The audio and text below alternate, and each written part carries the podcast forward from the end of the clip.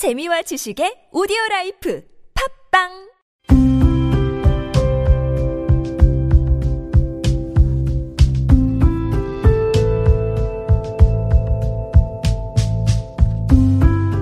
칼럼을 읽어드립니다.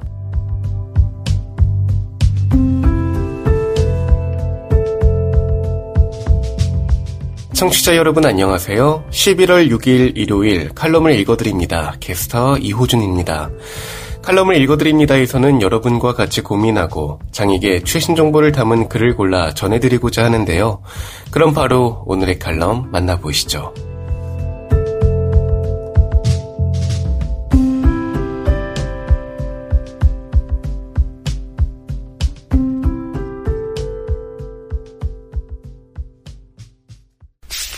하상 매거진, 기획 연재, 점자야 고마워, 김성은 수필가.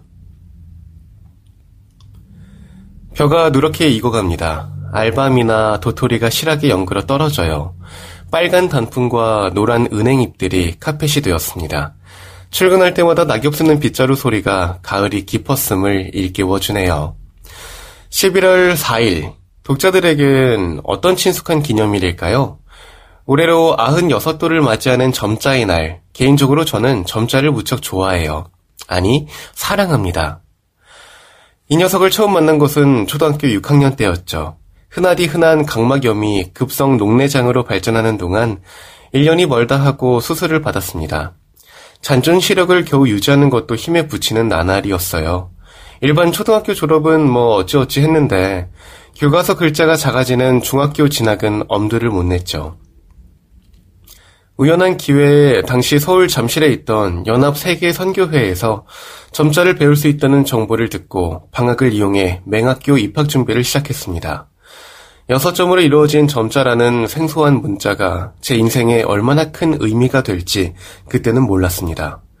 요즘은 점자 학습용 낱말 카드도 다양하게 나와 있고 탭틸론이 한 손에니 뭐 하는 그런 보조 공학기기도 눈부신 발전을 거듭하고 있지만 그때는 그야말로 아날로그 시대였습니다. 전판에 점자지를 고정시키고 점관을 끼워서 전필로 한 칸 한 칸 손수 찍으며 읽는 훈련을 반복하는 것 외에는 딱히 왕도가 없었습니다. 쓰기 선생님과 읽기 선생님이 따로 계셨어요. 읽기를 가르쳐 주셨던 여자 선생님이 무서웠다는 기억이 남아있네요. 맹학교를 들어가려면 한글 점자를 다 알아야 한다고 했습니다. 쓰는 속도보다 읽는 속도를 향상시키는 게 확연히 더뎠어요. 한글 점자를 익힌 후에 맹학교 중등부에 입학했습니다. 영어 알파벳을 점자로 배웠어요. 덕분에 아직도 묵자, 소문자 모양이 헷갈린다는. 요즘은 맹학생들도 종이 점자책을 많이 보지 않아요. 부피가 크고 분권이 되어 있다 보니까 수업 시간의 진도에 맞춰 책을 펴놓는 것조차 매끄럽지 않습니다. 한 손해를 능숙하게 활용하며 과학기술의 첨단을 누리죠. 그럼에도 불구하고 전 점자 종이책을 고수합니다. 제가 옛날 사람이라서일까요? 두 손바닥 가득 점자를 만지며 읽어내릴 때 비로소 속도가 붙거든요. 수업 진행은 물론 개인 독서 또한 점자 종이책으로 할 때 훨씬 밀도가 높습니다. 부피는 크지만 무게는 가벼우니까 가방 속에 넣고 다니기도 좋죠. 어디서든 조용히 펼쳐볼 수 있어요. 반복해서 정독하기 좋고 맞춤법을 확인하기도 편해요. 반면 책마루나 모바일 도서관 앱들은 둘도 없는 파워 독서 메이트지만 만약 제가 일찍이 점자를 손끝에 익히지 않았다면 오늘날 특수교사요 수필가의 삶은 언감생심 꿈도 꾸지 못했을 겁니다. 새삼 한글 점자를 창안하신 송암 박두성 선생님께 망극한 감사 인사를 올리게 될 수밖에요. 딸 아이가 묻습니다. 엄마, 점자는 어떻게 읽어? 점자에도 기역, 니은 이런 게 다 있어? 그럼 다 있지. 근데 점자는 일반 글자랑 다르게 초성, 중성, 종성을 다 나란히 써. 아, 그래서 책이 뚱뚱하구나. 나도 점자 배울래. 엄마한테 편지 써주려고? 아니, 여전히 딸아이를 재울 때는 점자책을 읽어줍니다. 신가는 한 손으로 읽을 때가 많지만 어쩔 수 없이 속도가 더뎌요. 32셀로 펼쳐지는 문장들이 간질간질 감질납니다. 아, 요즘에는 이꽃님 작가의 세계를 건너 너에게로 갈게 동화책을 읽어주고 있어요. 같은 이름을 가진 두 은유가 서로 편지를 주고받는 이야기죠. 한 은유는 과거에서 또 다른 은유는 미래에서 각기 다른 고민과 생각을 나눕니다. 표현이 얼마나 솔직 담백한지 읽다 보면 이대로 괜찮나 하는 노파심이 드는 걸 보면 저도 영락 없는 꼰대일까요? 가령 엿 같다라든지 가출해버릴 거야 라든지 생각해보면 눈 감고 사는 저에게 사운드나 텍스트는 언어 그 자체가 아닌가 싶습니다. 특히 손끝에 만져지는 점자로 열리는 세계는 무궁무진하죠. 학습은 물론 다채로운 문학 작품에도 얼마든지 접근할 수 있습니다. 늙어지도록 글쟁이로 살고 싶은 소심한 맹인에게 점자는 그야말로 구원이었죠. 종이든 공학기기든 한글이든 외국어든 점자는 시각장애인이 세상과 교신하는 중요한 시그널이자 마지막 자존심이요 주체성이 아닐까 합니다. 우리네 인생 속에 녹아있는 환희의 환멸까지도 개성있게 표현하는 MZ세대들에게 종이 점자가 유물처럼 느껴진다고 할지라도 점자 문해력만큼은 다채로운 채널로 쑥쑥 자랐으면 합니다. 장애나 비장애를 떠나서 독서 인구가 줄어드는 추세잖아요. SNS의 위주의 짧고 간결한 소통 방식, 단발성으로 소비되는 영상 콘텐츠, 무분별하게 양산되는 거짓 정보 등 온라인 생태계에서 온전한 자아를 지켜내기가 여간 힘들지 않습니다. 질풍노도의 시기, 왕성한 호기심과 혈기가 넘치는 청소년들에게 여가 없이 노출되고 많은 자극적이고 선정적인 콘텐츠들이 교사로서 또는 엄마로서 불안하기 그지없습니다. 점자 교육, 나아가 독서 교육이 그래서 I am still hungry인가 봐요. 2017년 5월 점자법이 제정되었습니다. 공용 서식이나 간판에 사용되는 점자 규격 통일화는 물론이고 점자 출판물 인쇄, 점자 지도 등 일상생활 속에 점자가 스며듭니다. 가까이는 편의점에서 컵라면, 음료캔 등 몇 가지 제품 용기에 점자가 표기된 것을 보신 적이 있을 거예요.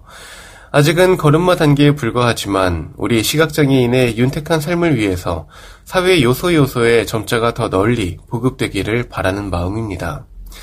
시각장애인의 상징인 점자가 문화로 녹아 장애와 비장애를 넘나드는 통합코드로 정착되는 날이 언젠가는 우리나라에도 마침내 도래하겠죠. 지금 여러분께선 KBIC 뉴스 채널 매주 일요일에 만나는 칼럼을 읽어드립니다를 듣고 계십니다. 더 인디고 안승준의 다름 알기 실패는 성공의 어머니 안승준 더 인디고 지필위원 출근길에 매일 타던 마을버스에서 내렸는데 여기가 어딘지 도저히 알 수 없다. 앞으로 뒤로 몇 걸음 가보고 지팡이로 열심히 위치 정보를 찾아보지만 유의미한 랜드마크 같은 건 찾아지지 않는다. 주변을 지나는 사람들의 도움을 받아보려는 시도할 때쯤 마침 출근하시던 동료 선생님의 차가 구조 신호를 보낸다. 반가운 마음에 에어팟과 지팡이를 추스르고 덥석 올라탄다. 안도의 한숨을 내쉬고 겨우 고맙다는 인사를 하고 있는데 벌써 학교 정문 앞 도착이다. 정말 목적지가 코앞이었는데 정류장이 아닌 곳에 정차한 버스에서 내려서 길을 찾는 건 보이지 않는 내겐 정말 어려운 일이었다. 기사님 나름으로는 뭐 공사장 바로 옆인 정류장보다는 안전한 곳에 내려주려고 하셨던 것 같긴 한데 결과적으로 내겐 당황과 혼란을 선물한 셈이 되었다. 부랴부랴 사무실 책상 앞에 앉았는데 뭔가 있어야 할 것이 없다는 느낌이 싸하게 다가온다. 에어팟과 휴대전화가 없다. 아, 분명 제끼 주머니 넣은 것 같은데 서두르다가 어딘가에 흘린 것 같다. 아, 살려주니 보따리 찾아내라고 하는 사람들처럼 차를 태워두신 동료 선생님께 전화를 걸고 마을버스 회사에도 문의를 드렸다. 겨우겨우 에어팟은 발견했는데 전화기는 그 어디에도 없다. 걸어온 길에도 다른 주머니에도 가방에도 없다. 통신사에 분실 신고를 하면서 쿨하게 잊어버리기로 결정했지만 아쉬운 마음마저 한 방에 정리되지 않는다. 아, 왜 버스는 거기다 세워주셔서 정신을 없게 만든 거야? 하늘로 솟을 일은 없는데 하, 누가 가져간 거지? 같이 찾아준 분은 꼼꼼하게 살펴본 건 맞을까? 머릿속에 떠올려서는 안 되는 불평과 의심이 스멀스멀 올라왔다. 정신을 차리려고 머릿속에 남아있는 합리적인 생각들을 최대한 끌어모았다. 물건을 잃어버린 것이 속상하긴 했지만 그 원인은 주머니 깊지 않은 옷을 입고 온 나에게 있었다. 더 많은 것을 잃을 수 있었지만 선생님들의 도움으로 에어팟 하나는 찾았다. 도와준 선생님께 감사 인사를 드리고 새로운 전화기를 구매해야 했다. 시간과 돈이 들긴 하겠지만 상황을 되돌릴 방법은 없다. 심리적인 불안함이야 시간이 지나면 정리될 거고 이성만큼은 냉철해야 했다. 휴대전화 하나 장만할 정도의 여유는 내게 있고 단기적으로 경제적 손실이 될 수 있지만 길게 보면 내 삶을 위협할 정도의 사고도 아니다. 내가 노력해야 하는 건 다음번에 같은 상황이 벌어지지 않게 주의하는 거다. 이전 분실의 경험들에서 알아낸 회복의 기술이기도 하다. 난 실수나 실패가 많은 사람이다. 잘 잃어버리고 자주 다치고 도전에 실패하기도 한다. 그때마다 어려운 것은 실제로 마주하게 되는 손해보다는 평정심을 찾는 냉정한 마음이다. 불안하고 아쉬운 마음은 되돌려지지 않는 것에 대한 허망한 생각으로 이어지고 더 큰 것을 잃게 만들기도 한다. 별것도 아닌 물건을 찾으려고 허둥대다가 다른 것을 잃어버리기도 하고 주변을 의심하다 사람을 잃기도 한다. 실패를 마주했을 때 내가 해야 할 일은 지금의 상황도 나쁘지 않다는 이유를 찾는 일이다. 그 생각들이 다소 자기 합리화적인 억지 이유라도 쓸데없는 불안함으로 시간을 보내는 것보다는 낫다. 비슷한 경험을 마주하게 될 미래에 더 나은 결정을 하기 위해서는 그래야만 한다. 격투기 경기에서 상대를 두렵게 만드는 선수는 힘이 세고 기술이 좋은 선수기도 하지만 넘어져도 다시 일어나고 지더라도 다시 도전하는 선수다. 다운시켜도 다시 덤벼들고 두 번 져도 세 번 도전하는 선수가 무패 전적을 가진 선수보다 무섭다. 그는 넘어지면서 일어나는 법을 배우고 맞으면서 견디는 법을 터득하고 패하면서 지지 않는 방법을 배우는 이가 분명하다. 실수하고 실패하면서 우리는 생각보다 많은 것을 배울 기회를 가진다. 시험을 망쳤더라도 틀린 문제들을 곱씹고 다시 같은 시험을 본다면 그것만큼 성적이 보장되는 일도 또 없을 것이다. 두 번 망쳤다면 세 번 다시 보면 되고 또 한 번 망쳤다면 두 번 더 보면 된다. 실패의 반복은 성공에 가까워지는 과정이기에 우린 그것을 성공의 어머니라고 부른다. 지금 실패를 맛보았다면 이제 성공이라는 자식을 만나기만 하면 된다. 난 오늘 휴대전화기를 잃어버렸지만 이제부터는 헐렁한 주머니에 전화기를 넣고 다니지 않을 거다. 다시 한번 또 물건을 잃어버릴 수는 있겠지만 오늘보다는 좀 더 빠르게 평정심을 찾을 거다. 오늘 실수했지만 이것이 내 삶에 있어서 더 나은 길로 가는 과정이 되도록 마음을 다잡고 성공이라는 자식을 만날 것이다.